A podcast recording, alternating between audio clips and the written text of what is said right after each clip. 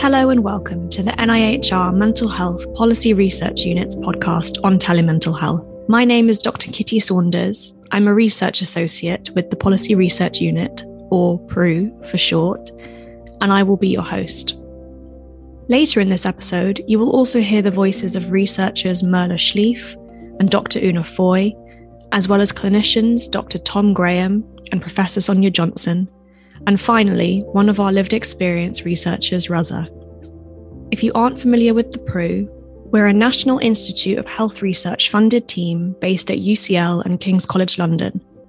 We aim to support the Department of Health and others involved in making plans for mental health services to make decisions based on good policy relevant evidence. This is one of two podcasts that we are releasing on our telemental health work. This is our discussion episode, where you will hear conversations around our telemental health results and research processes, while the other synthesizes our research findings. If you're not familiar with our findings, you might want to listen to that episode first. You can find it wherever you found this episode. To kick off our discussions, you'll hear a conversation between me, Merle, and Una all of whom were researchers on our rapid realist review of what works for whom in telemental health and how. We reflect on the research process and our research findings. We thought that we would start by exploring the findings that we thought were the most interesting, the most powerful, and the most important. I wonder, Merle, if you want to go first. Yes, very happy to. So, what I found most powerful relates to what I would say, and I think Una and Kitty can agree, our key finding of the Telemental Health Rapid Realist Review, and that is around the service users' choice and preferences regarding telemental health aspects, so modality and the frequency and duration of sessions and how important that is.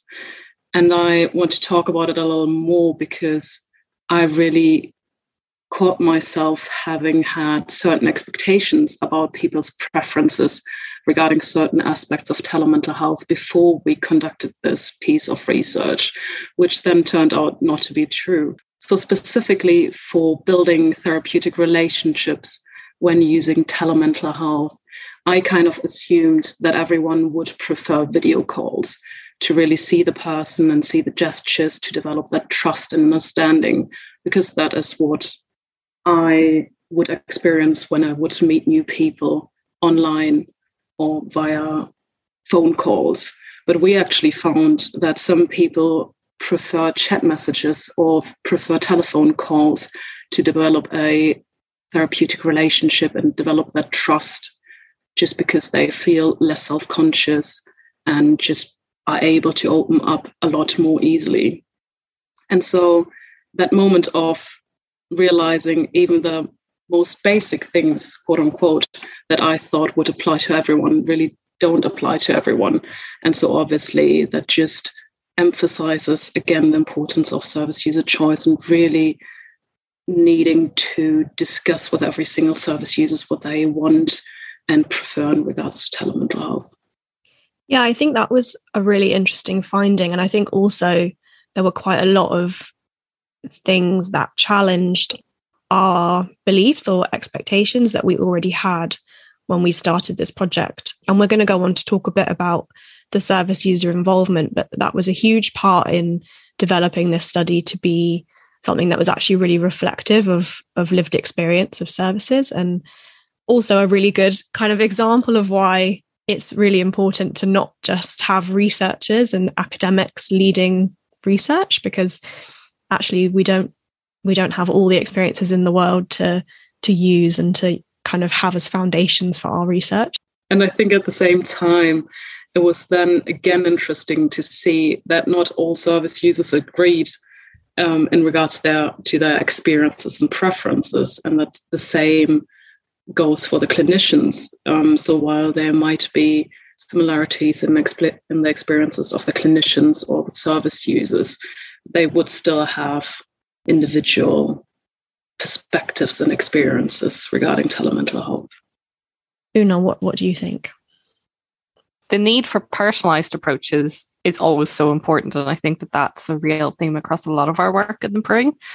But I suppose to be really boring, something I kind of whenever COVID hit, we all went through that same transition to having to go remote. And it's just been really interesting to reflect on what that looks like when you have a range of different needs and also kind of the costs related, the different platforms, how different services have different platforms and that can be an absolute nightmare for information sharing those sorts of things stuff that i don't think i would have ever thought about I think we all kind of moved on to things like Teams and Zoom and kind of just automatically went, oh, okay, that was easy. So it must be really easy when you're delivering care.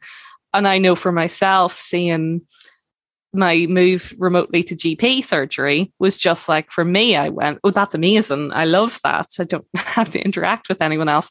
But I've never really thought about it from a therapeutic stance. So I think what Merle you've shared um, is really important. And it's maybe made us think about other aspects like the digital divide and how there are going to be people excluded and being able to reflect on how that might look for individuals with different mental health problems or in different areas of the country. So even, you know, my Wi-Fi probably will drop out at some point during this podcast, but you know, thinking of all those other things that really come into play that I don't think I'd thought about before. I think that's such an important point to make. And something that kind of feeds into that was one of our papers looked at the pre COVID literature on telemental health and actually found that it was quite efficacious and quite good generally. But it was like the comparison between places that had deliberately planned to implement telemental health compared to the COVID or post COVID literature where there was little to no planning, there was little to no kind of strategy. It was just purely needs based. And there was like an emergency situation where it just overnight flipped. And the differences between those situations is actually huge. And it would be really wrong and incorrect for research to assume that they're the same and that the outcomes would be the same. And in addition to that, obviously you also have to keep in mind that during the pandemic almost everyone had to move to telemental health.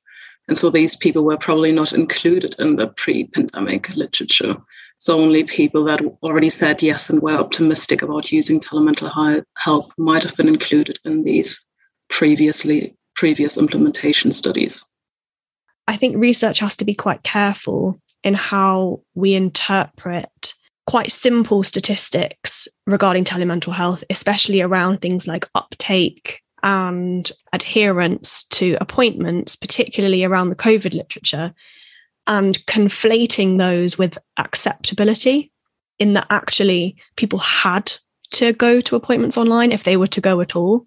If they were to receive care, they had to do it on video calls or on the telephone.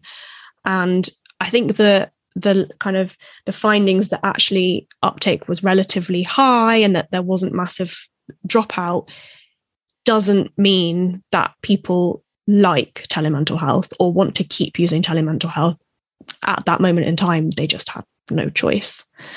So research i think has to be a little bit more astute to those nuances.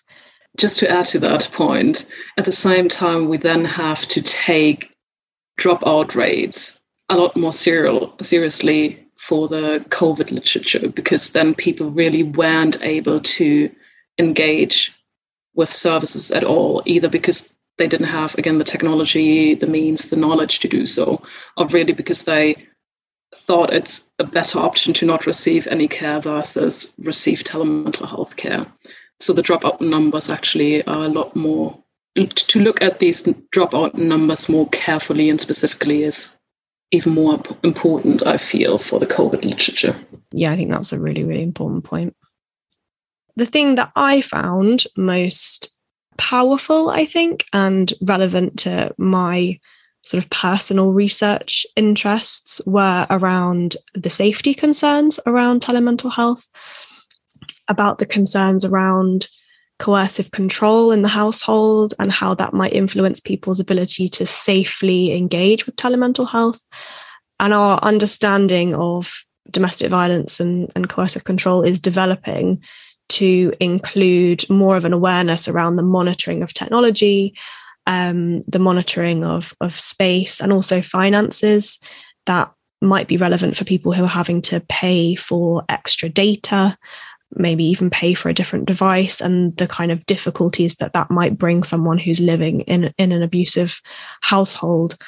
And i think that kind of intersection between technology and safety in the home is really important for people delivering these services to think about especially considering that actually violence in the home is is really prevalent and it's not something that's going to be happening to maybe one or two of the hundreds of people that you see, it's actually very likely to be a factor for a, a number of those people.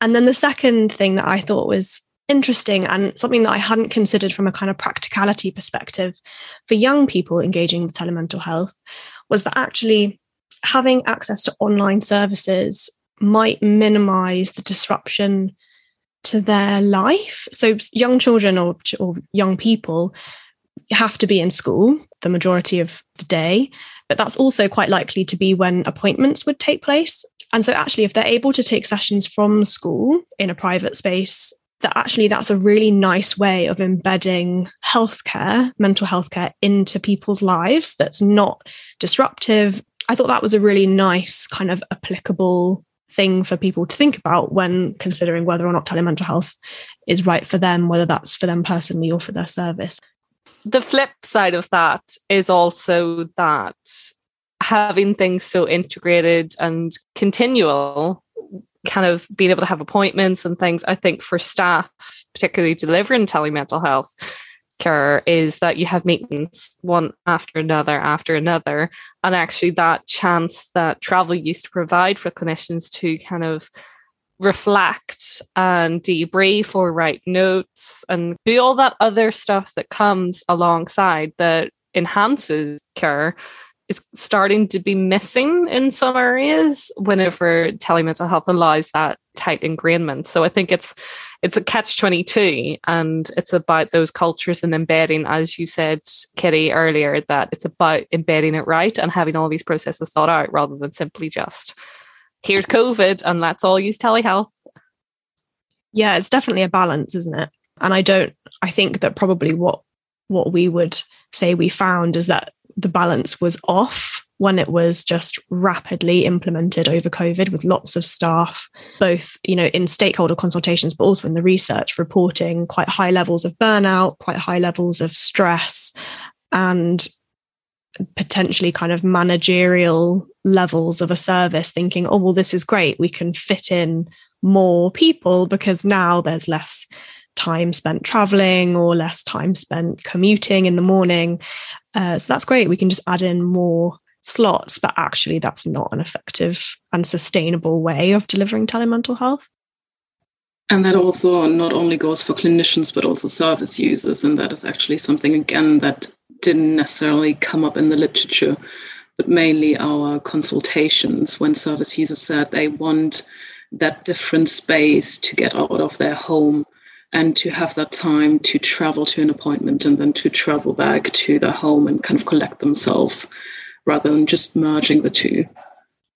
It's really important to relate it to both sides because a lot of these things that we've talked about in this podcast are actually relevant to service users and staff. But I think we've kind of alluded to it in our discussion so far that we worked really closely with lots of stakeholders, especially in our rapid realist review that we've talked about in this podcast. Um, we worked with clinicians, we worked with academics, we worked, worked with uh, lived experience researchers, and we held webinars to make sure that we had representation from nonprofits, all sorts of different people to give us as much information as as we could take really to synthesize it together to come up with our findings. And I thought that it would be nice for us to finish this podcast with some reflections from us about working in this way and also working entirely online. So, kind of hilariously, we suffered all of the issues that you can experience with telemental health probably in the process of doing these papers. So, yeah, I wondered what the two of you thought. It was intense. And I think that doing it remotely is really added to that intensity and the irony of Wi Fi dropping, freezing, having only two rooms. So whenever me and my partner are both working, then it kind of having funny Wi Fi and feedback and stuff. So I think it certainly made me reflect a lot about what was being said and going, oh, yeah, that's true for me. That's really interesting. And just the fact that, I mean, Merle, I hadn't met in person until after we'd done most of the realist review, which kind of the irony as well of that, of building up these relationships. And I feel like I've seen you guys more than I've seen my family over the last two years. So I think that that's really interesting then to be like, oh, okay, so this is how this must feel for individuals and kind of reflecting, but as well, just having such an amazing group of people around us to support and being able to have our ideas kind of bounced around and seeing how that works practically in real life for all different perspectives. It's a lot of the in person and reality of telehealth rather than simply just what previous research has said, which I think is a good thing because you only ever get the good side in published literature sometimes. So we've been able to get the kind of good, bad, and ugly and, and intense as well. Yes, I definitely agree. I also thought that the similarities between our remote working in our research setting and remote working in a telemental health setting were quite striking. And just to pick up on what you just said with it being nice to have such a nice team around us, and I agree. And it again showed to be able to send a Slack message before or after a meeting to debrief or to ask someone for help or emotional support. That was really nice. And that is again something that telemental health might provide with chat mes- messages between sessions. And then similarly, I thought it was interesting how in telemental health and also in our remote working process, some barriers to involving different people, different stakeholders were massively reduced. We could we were able to not only involve people across the UK, so not just people based in London, but also outside of the UK in our webinars we held. But then at the same time, we did exclude digitally excluded people in our research process, even though that was one of our focus areas of the telemental health rapid realist review, just because we were dependent on that remote working. So yeah, I think our process again and the reduction of barriers, but also the increase of barriers is quite well reflected in our own research process. Yeah, it was a bit meta, wasn't it? We were kind of existing and doing what we were talking about in the paper and the things that we were writing about were the things that actually we we had experienced as well in the process of creating the piece of work or the pieces of work. I liked what you said Merle about sending messages after meetings just to kind of check in about something or to check up on someone because we had the precedent set that technology was kind of how we were doing things. So it was normal to ping someone a message and you know know that they'll get it and that they'll probably reply. Whereas before i don't know that it would have been that normal but that was actually really nice. And like you say Merle that's something that maybe is actually really applicable for telemental health and that sometimes people might just need a really quick check in and that suits them just fine.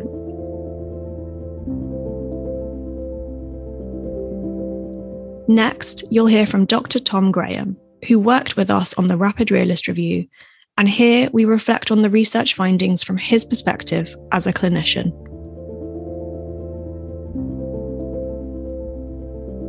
I am sat with Tom Graham. Tom, I wondered if you wanted to introduce yourself.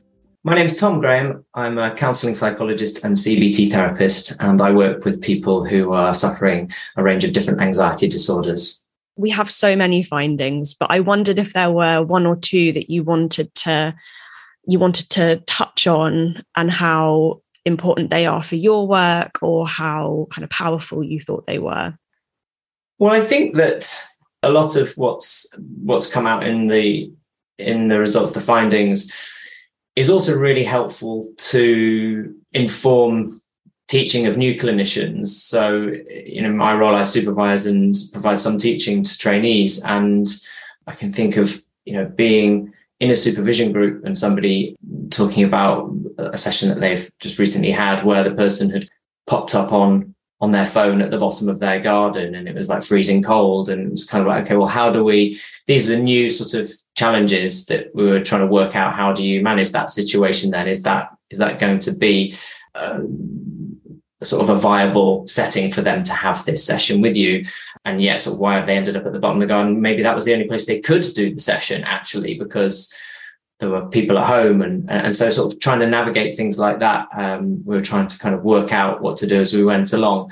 And so yeah i think that having some of the guidance that the paper has managed to produce i think will also help to um, set the scene for for teaching and and supervising new clinicians new trainees uh, who for whom like this will just be the way that things are now. They'll be coming into um, delivering therapy in a kind of blended therapeutic environment where perhaps both options are going to be available.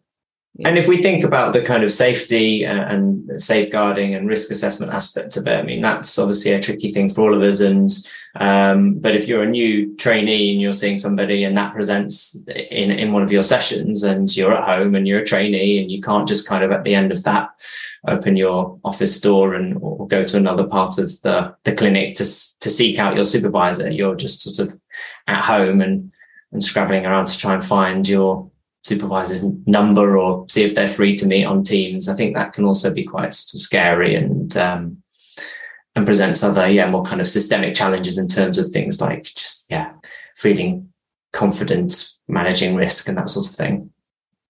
I think it's really hopeful, and I think that um, there were times, I suppose, where we were having discussions which um, seemed to be saying, uh, kind of flitting between saying, you know, telemental health video calling therapy is like the best thing since sliced bread, and then others saying it's absolutely terrible, not for everybody. And I think that that was a really sort of helpful, uh, messy dialogue to have at times that moved up and down the continuum. And and I think that it's come out with some really sensible, uh, I, I guess, almost. I think the best kind of results are are those that can be read and feel like, well, yes, this just makes sense and it feels like common sense, hopefully. And obviously, working along um, people with lived experience and and clinicians and researchers and, and sort of putting heads together and saying, well, what what seems to sort of make common sense here, uh, and coming up with some some ideas that hopefully, when you know disseminated more widely or and to the public that people will sort of read this and say well yeah this does make sense and it sounds like i feel kind of confident and comfortable with it. Yeah i feel kind of quite positive and hopeful that actually this is setting the scene for perhaps what comes next but also is just the beginning of like an ongoing dialogue about it as we continue to find our way that's great thank you so much tom you're welcome This third discussion features Professor Sonia Johnson. We discuss our research process as well as her experiences with technology in her clinical and her research roles.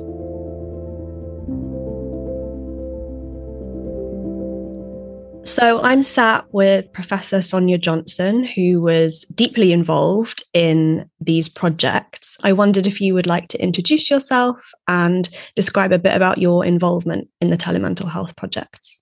Hi, yeah, I'm the director of the Policy Research Unit.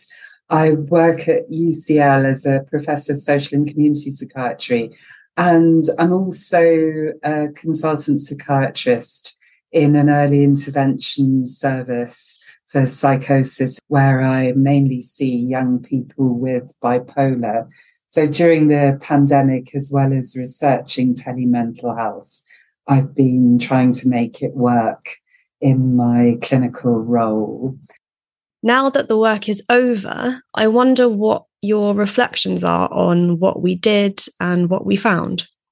It was a huge piece of teamwork involving all sorts of stakeholders. And I think one interesting thing about it, given that it was focused on using video technology and remote technology, is actually, I don't think we could have done the research in the way we did in the time we did without video technologies. So while we were exploring all sorts of shortcomings in video technology, actually at the same time, we were really making a lot of use of its potential. What, what's interesting to me thinking about my NHS role is that while I can see the kind of strengths of video technology and its potential, in my clinical role, it ends up being much more of a source of frustration, really. And that's often because of quite basic things like the building I work in doesn't have a particularly good connection, it doesn't have good Wi Fi. It's also full of shared offices and open plan offices it's extremely difficult to be in a room by yourself. So um, headphones work to some extent. I often find myself explaining who else is in the room before making a call. I've learned through our project to be quite careful in asking people who's there and where they are and whether they have privacy. But I'm not sure that that's general practice. There's an interesting contrast between experiences of video technology in the university and in research, where I feel it doesn't always work, but it's basically got quite a bit to offer that we're making use of. And in the NHS, where there are times when it feels it works well and you get a, a good connection with someone who feels at home with technology and maybe wouldn't have come into the office. So there, there, there are moments when it feels it works effectively, or you get a family member who's far away and is able to join a call and wouldn't have been able to be part of a meeting otherwise.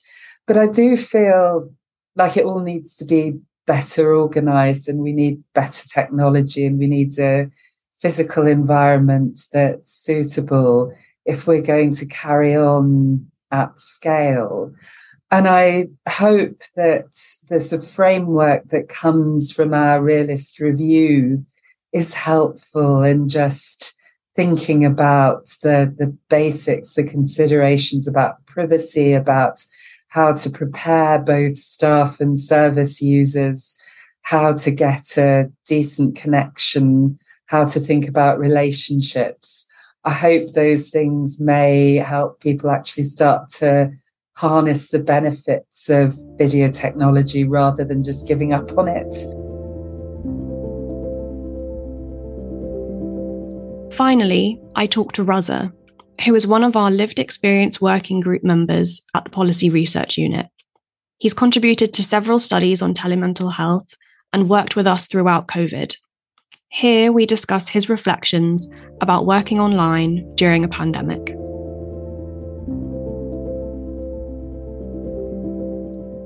I didn't, uh, thankfully, I didn't have any technological issues, which I was very grateful for because I'm not very tech savvy. So I, I know a lot of mental health service users and also mental health service user researchers had that issue.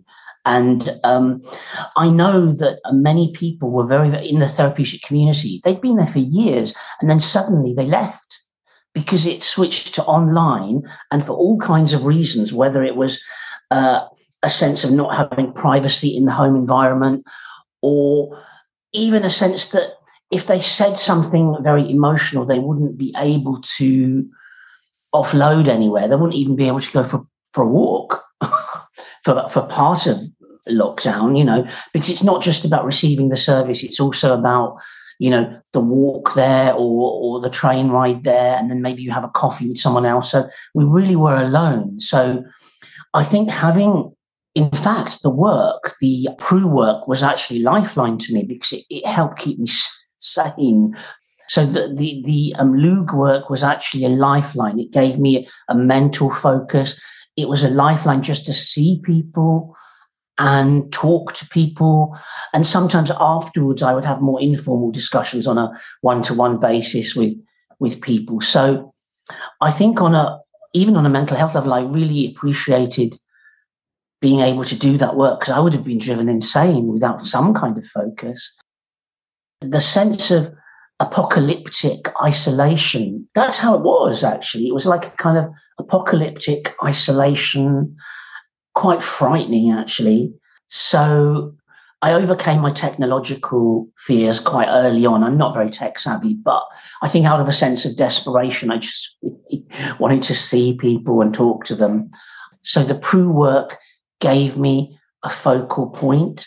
I was also able to use what I was experiencing in the here and now to inform the work. So, in a strange way, it was kind of a way of processing the trauma of the whole COVID period by writing about it, by engaging with other people to reflect and think about it. The idea of technology being a lifeline is the reality for how it was for so many people. I know that we are very critical, rightly so, of technology and the issues that come with it. But for many people, it was the only way of keeping some kind of connection with people that you knew, with new people, with people that you wanted to learn from and communicate with. It really was the only way of of doing things, and I think that that's a really powerful thing that you've you've just said that the work involving technology at the time that it did really meant that people could be together and that togetherness wasn't there otherwise. No no.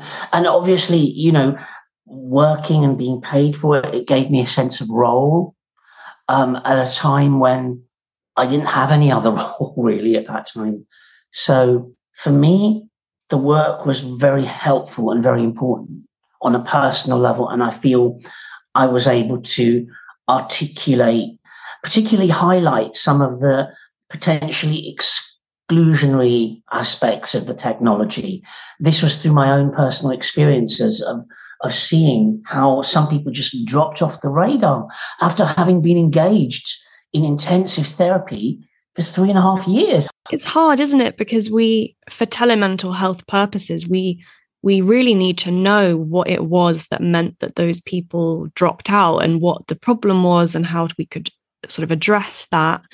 But I can guess. I can kind of have a bit of a guess. Yeah, you could guess, but they're they're quite an unknown group because we can't contact them this way. So yeah. I think yeah, future future research really needs to have a think about that, and and clinicians who are working in this field at the moment working in a mm-hmm. hybrid way really need to have a have a, a think about how to address those issues properly. Because as you say there are people who were very committed to going and receiving care and and then all of a sudden just yeah. it just didn't work anymore. I, think if even some of them dropped out then i think that really needs investigating. I think there's also something about the being with people in a room which was just completely missing. It's it's even I feel that if people are in a room, there is something that's communicated and that's quite can be quite reassuring actually. Just the physical presence of being with others is something that is lost. And also you know the whole body language thing it's kind of less i mean it, you can kind of see the whole person. And you know even making a journey to go somewhere that has a role in the whole therapeutic thing because you're making a journey you're leaving your home and you're going somewhere else, then you can have coffee with some people afterwards. There, there's a whole social aspect. It's not just the actual therapy or mental health intervention. There's there's more to it than that. I think what you said oh, about the kind of social aspect in real life, going to appointments and going to sessions with other people, it's a kind of multifaceted endeavor. And I think you've spoken to that really, really clearly and really well. Thank you so much to Merle, Una, Tom, Sonia, and Raza for taking part in this discussion episode. I hope it's given you, the listener, some insight into our ways of thinking and reflecting on telemental health as researchers, clinicians, and also from a lived experience perspective. Thank you so much for listening, and please do listen to our results episode to hear about our findings in greater detail.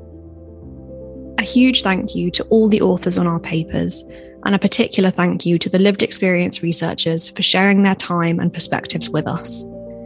Please do follow the PRU on Twitter. We are on at mental health PRU. We'd love to know what you thought of this podcast. Until next time, goodbye.